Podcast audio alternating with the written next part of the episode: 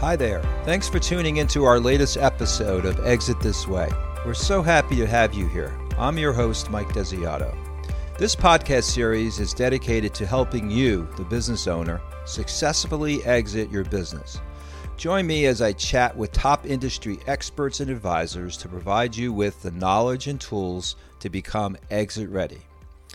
So, our topic today centers around whether your business, and for those advisors who are listening, your clients' businesses, are set up to run easier, grow profits, and build transferable value, which is really the ultimate measure of business success. My guest today is George Sandmann. George is the founder and CEO of Growth Drive. Growth Drive is a technology based system for helping business owners grow profits and transferable value, which is the ultimate measure of business success. Growth Drive has close to 100 advisors, and I'm proud to say that I am one of them. George is very busy, but he's the author of a new book called The Growth Driving Advisor Proving Strategies for Leading Businesses from Stuck to Best in Class. And that's about to be released by Forbes in September of this year. So, congratulations on the book, George. I know that was a labor of love. Yeah, thanks, Mike. And George is joining us today from his offices in Charleston, South Carolina. And again, George, thanks for taking the time out of your very busy schedule to join me today. My pleasure. I'm psyched to be here.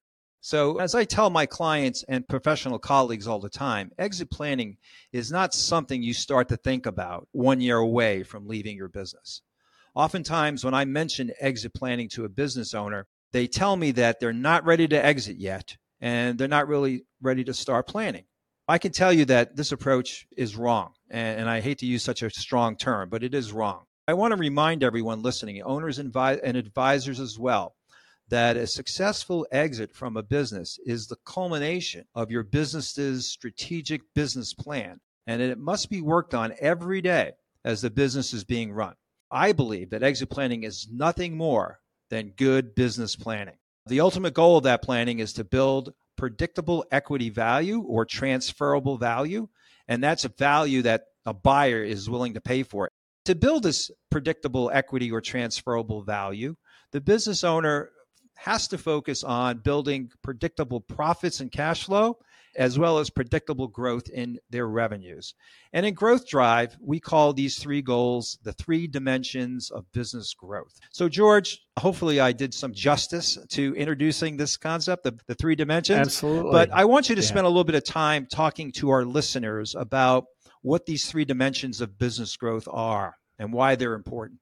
Yeah, thanks, Mike. And it's a real pleasure to be here. It's fun working with you in the community, and I'm thrilled to be here today. So let's talk about the three dimensions of business growth. If you look out at the world and you look at the different business operating systems methodologies, due diligence checklists, all these different ways of looking at and running a business and judging how a business is run, they miss a central point. And the central point is that we need to prioritize, and we need to have a way to prioritize our work inside a business so that when you sit down with a client and they say, Hey, I want to grow my business, where do we need to start first? And it helps to lead the conversation. I've worked for over a decade with well over a thousand advisors, senior professionals from a variety of different professions, M&A bankers, CPAs, fractional CFOs, exit planners, management consultants, business coaches. And we've worked on thousands and thousands of cases. What became very clear to me is that there are a lot of levers we can pull inside the business, but we really need a standardized way to prioritize them. So, how do we do that?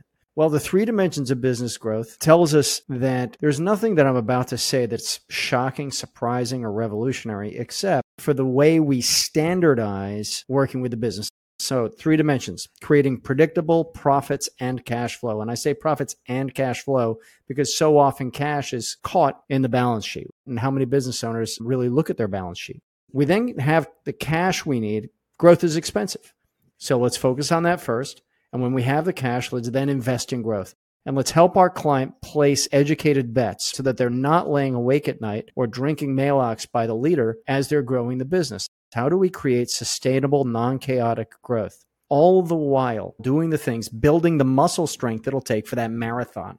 And the marathon is transferring a business from an illiquid asset and recapitalizing it into personal wealth, generally speaking, but approaching one of the six different ways to exit your business to transfer in a way that is going to work for the owner and work for their stakeholders. I could go on about that topic for a while, but really let's create predictable cash flow, invest in growth, all the while making the purposeful connection between revenues and equity value. And it is not automatic. Right. And I know that in Growth Drive, we've talked about the three top CEO goals, and you may want to review them a little bit with us. You know, the three sure. top CEO goals and how they are accomplished by focusing on the three dimensions of business growth. Perfect. You know, Mike, it's funny. That is exactly what inspired the development of the three dimensions of business growth. So, what do we know? I ran a software company that did analyses of over 50,000 businesses using this software. And what came out of that data? These are analysis run by business advisors with their clients. We know that 62% of CEOs want to grow their business. And when they say grow, they mean profits. 21% want operational freedom. They want to make their business easier to run. They want to improve their work life balance. And then 17% are preparing to sell. Of that 17%, our friends at the International Exit Planning Association tell us they have the data that 83% don't have the value they need to fund their long term wealth plan. So, how do we sit down with a CEO and put down a design? a strategic plan that is going to align with their specific goal. And if they want to make the business easier to run, that is predictable profits and cash flow. If they want to grow, then we would layer on predictable, sustainable growth. And if they're thinking about transfer, and you made an outstanding point earlier, we don't start businesses to have a job, we start businesses to have an asset.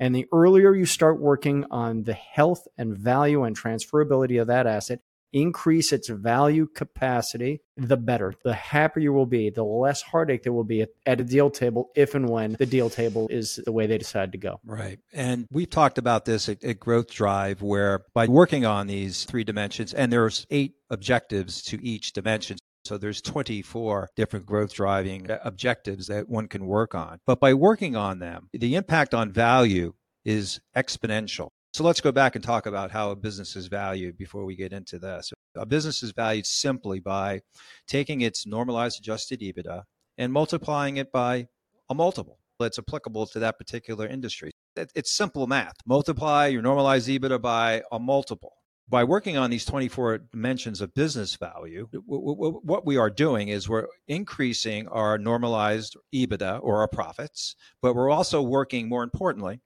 on moving the needle on that multiple. So the example that we've used where you take a business that is operating in an industry where the multiples can be anywhere from two to six, and let's assume that their EBITDA today is $1.7 million, but their multiple today is at a two, then their value today is really $3.4 million. But by working through these three dimensions of business value, and working on the 24 objectives of these dimensions, we not only can double profits in five years, so we go from 1.7 to 3.4 million dollars in profits, but by raising that multiple from a two to a six, now we're looking at a business that's worth in excess of $20 million. So you can yes. see that doing these things has an exponential impact on the value of your business. So you want to, I think I've articulated that correctly, but if you want to jump yeah, in and add, but I think that's the value of doing this stuff. It does have a real big impact on the value of your business, on the transferable value of your business. Absolutely, Mike. You know, and I'm working on a white paper on this subject right now. So it's in the book, and I, am working on a, a, fairly technical white paper that goes exactly to this point. So let's imagine your typical company. You walk in, it's a successful business. The business owner is making a very good living, they're paying their people well, they're growing at a steady pace. Life is good. And this is a business. You walk in there, and it has a hum and it has a buzz. And the way we talk about that inside Growth Drive is that that business is executing good growth capacity. And that business maybe is generating that 1.7 and can get to 3.4. You know, it has the bones to get there. And if it doesn't, we can help them true up where they need. But what they may not have, and what they more often than not do not have, is value capacity. They do not have the the ability to give confidence. Now let's just restrict this conversation here for a moment, if we might, to an M&A transaction, right? To accessing the private capital markets if you do not have what it takes the documents, the processes, the people, the lack of risk that will allow you to create high confidence, maximized confidence in a buyer, then you cannot expect the buyer to give you maximized payment. So while we're building this business, while we're executing growth, we also need to be executing a plan that is going to make that link to value. And it's not magic. This is what you just described, and you described it very accurately. And what you are doing with your clients, Mike, is helping them understand that they only need to double sales, but if they work on their multiple, then they are going to exponentially increase the value of the business. You know, nobody cries over $3.4 million, but $20 million is multi generational wealth. This is the same company. And we can take one step further. How come two businesses with the same revenues in, in the same industries, one sells easily and at a high multiple, and one can't sell at all? And we need to answer the question as to why one can't approach the markets at all. And what's important, and you teased it earlier, most clients are going along they're that company that we just described, right? They have a company that is generating cash, that is growing, that is running well, that's not giving them heartache at night. And they think that therefore they have a business that's attractive. And they may, but in all likelihood, 19 out of 20 times, they don't. Right.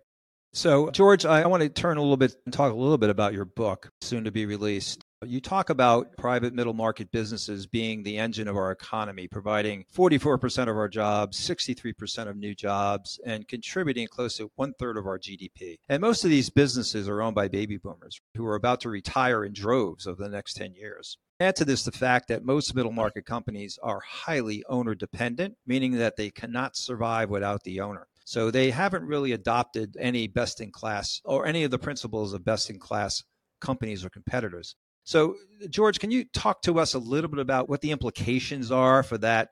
What does it mean to the business owners and the advisors who are listening in today? Sure. A lot has been said about the $10 trillion opportunity. There is a tremendous opportunity out in the market. And when we talk about the $10 trillion opportunity, that is actually an opportunity for the heart of our economy. Middle market businesses and pre middle market businesses are the engines for the pursuit of happiness and the the sort of the shocking revelation and something we need our to educate our clients about is that they need to make their business immortal. And what do I mean by that?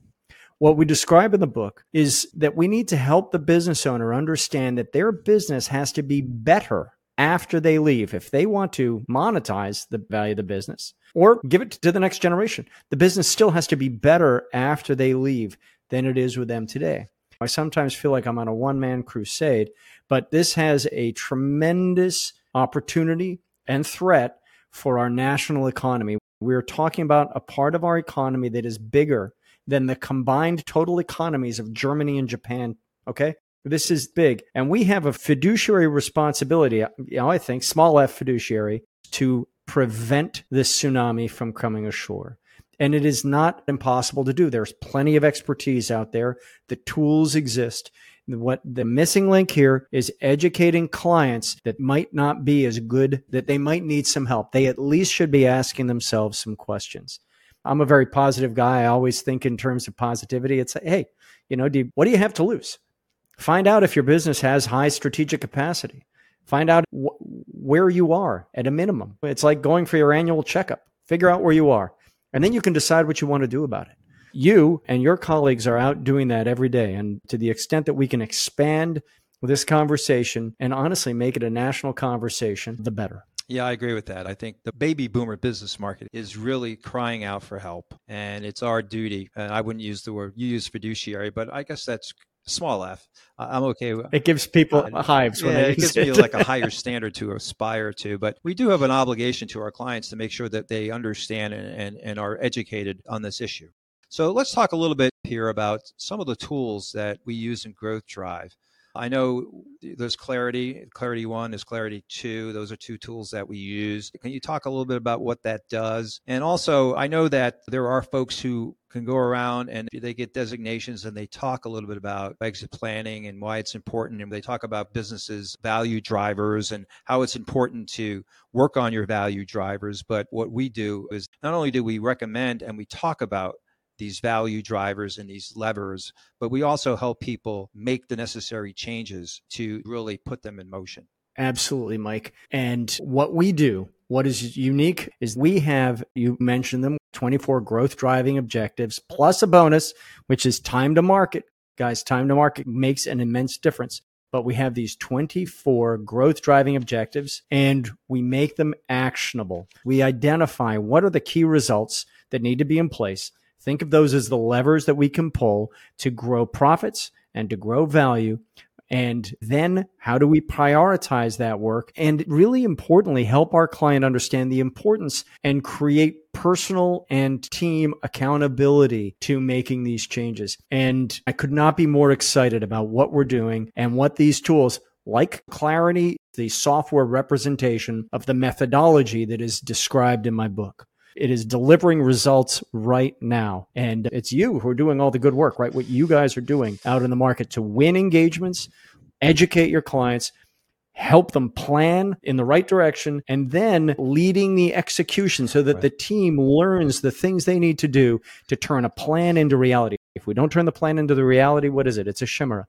And we can prevent a lot of heartache. In fact, let's face it, we're involved in work that although is very good for us and our families as advisors delivers a 10 20 i was on the phone with a gentleman this morning who's delivering a 30x return 30 times his fee is being delivered documented proven right now and that is if it's good for us it is great for our clients there's a lot of fun to be had and a lot of good to be done. Yes, I agree 100%. And I also would emphasize and agree with you that the real critical thing here is the execution piece, execution and accountability, because without that, they're simply just recommendations. And sometimes, and I've seen it, we've all seen it, recommendations sometimes just get put into a, a file cabinet. And uh, we have yeah. to make sure, as responsible professional advisors, that we help clients recognize, but also implement what they need to be doing.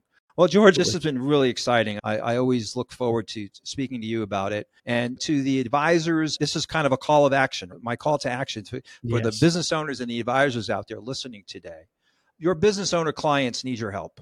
Okay. They need outside professional advisors to help them. And the data, as you point out, George, is clear. Businesses that get outside help are most likely to evolve into best in class companies, generating more cash yes and more wealth for their owners. And I, I always remind my colleagues in the exit planning field to remember that exit planning is a team sport. No one of us, no one advisor has all the answers, but every advisor does have a role to play. The key for us as exit planning advisors is to be willing to step out of our silos and be willing to collaborate with other advisors to work with our business owner clients to tackle what I always call one of the most significant financial event of their lives, which is the successful exit and transition from their companies with the amount of money and wealth they need to start the next chapter of their lives. I couldn't agree with you more, Mike. And your perspective is why it is such a pleasure to work with you inside the Growth Drive community, which is open to all, where we collaborate across professional lines to the benefit of our clients. Listen, there are a lot of wealth advisors out there who are diligent, who are trained, and who are having the exit planning conversation with their clients. And to them, I know that they have compliance issues with actually writing and doing the plan. I would ask them to please consider whether they should bring in a professional who understands this language and who has th- this type of training, whether you're using a growth driver or not bring in someone who doesn't just say they know what to do, but who has a proven methodology for getting your client where they need to be. If you want to be relevant at the deal table, if you want your client's largest asset to become assets under management, then you should consider at least having that conversation. Again, what do you have to lose? That's great, George. We all need to step out of our silos and be willing to collaborate because no one Absolutely. has all the answers. And that's been the message I've been trying to impart with the Exit Planning Institute chapter up here is kind of what we're all about. We need to be doing this. There's a great need in the market for it. And it's all about collaboration. The wealth managers, as you point out, they have to be sitting at the table with us. You pointed it out quite nicely that, you know, if they want that client's business to translate into assets under management, they need to remain relevant throughout the process and partnering with someone who could help that client monetize that business is a recipe for success for them. Absolutely, which is why we beat the gong. They're not referrals, they're collaboration Be at the table. You may not have much to say at the table, but be at the Correct. table and be part of the process. Yeah. Well, again, thank you very much. And thank you for taking time. I know you're very busy because you're always doing something when I try to reach out to you. Always good stuff, always creating something, always modifying something. Also, congratulations again on your soon to be released book. Listen, Mike, thank you very much for having me. That was fun. It's a pleasure. And I'm looking forward to all the great things that we are going to be doing. Thanks again for tuning into our latest episode of Exit This Way. We hope this conversation has inspired you to start reflecting on your own business journey and the importance of planning for your eventual exit. Hey, do us a quick favor if you can. Please make sure you press subscribe wherever you listen to your podcasts so you'll be reminded when we're back next month. Also, if you enjoyed today's episode, we would truly appreciate your support. Please leave us a five star review so more people can discover us. And feel free to share this podcast with your friends, family, and colleagues who may benefit from the insights shared here. Until then, take care and exit this way.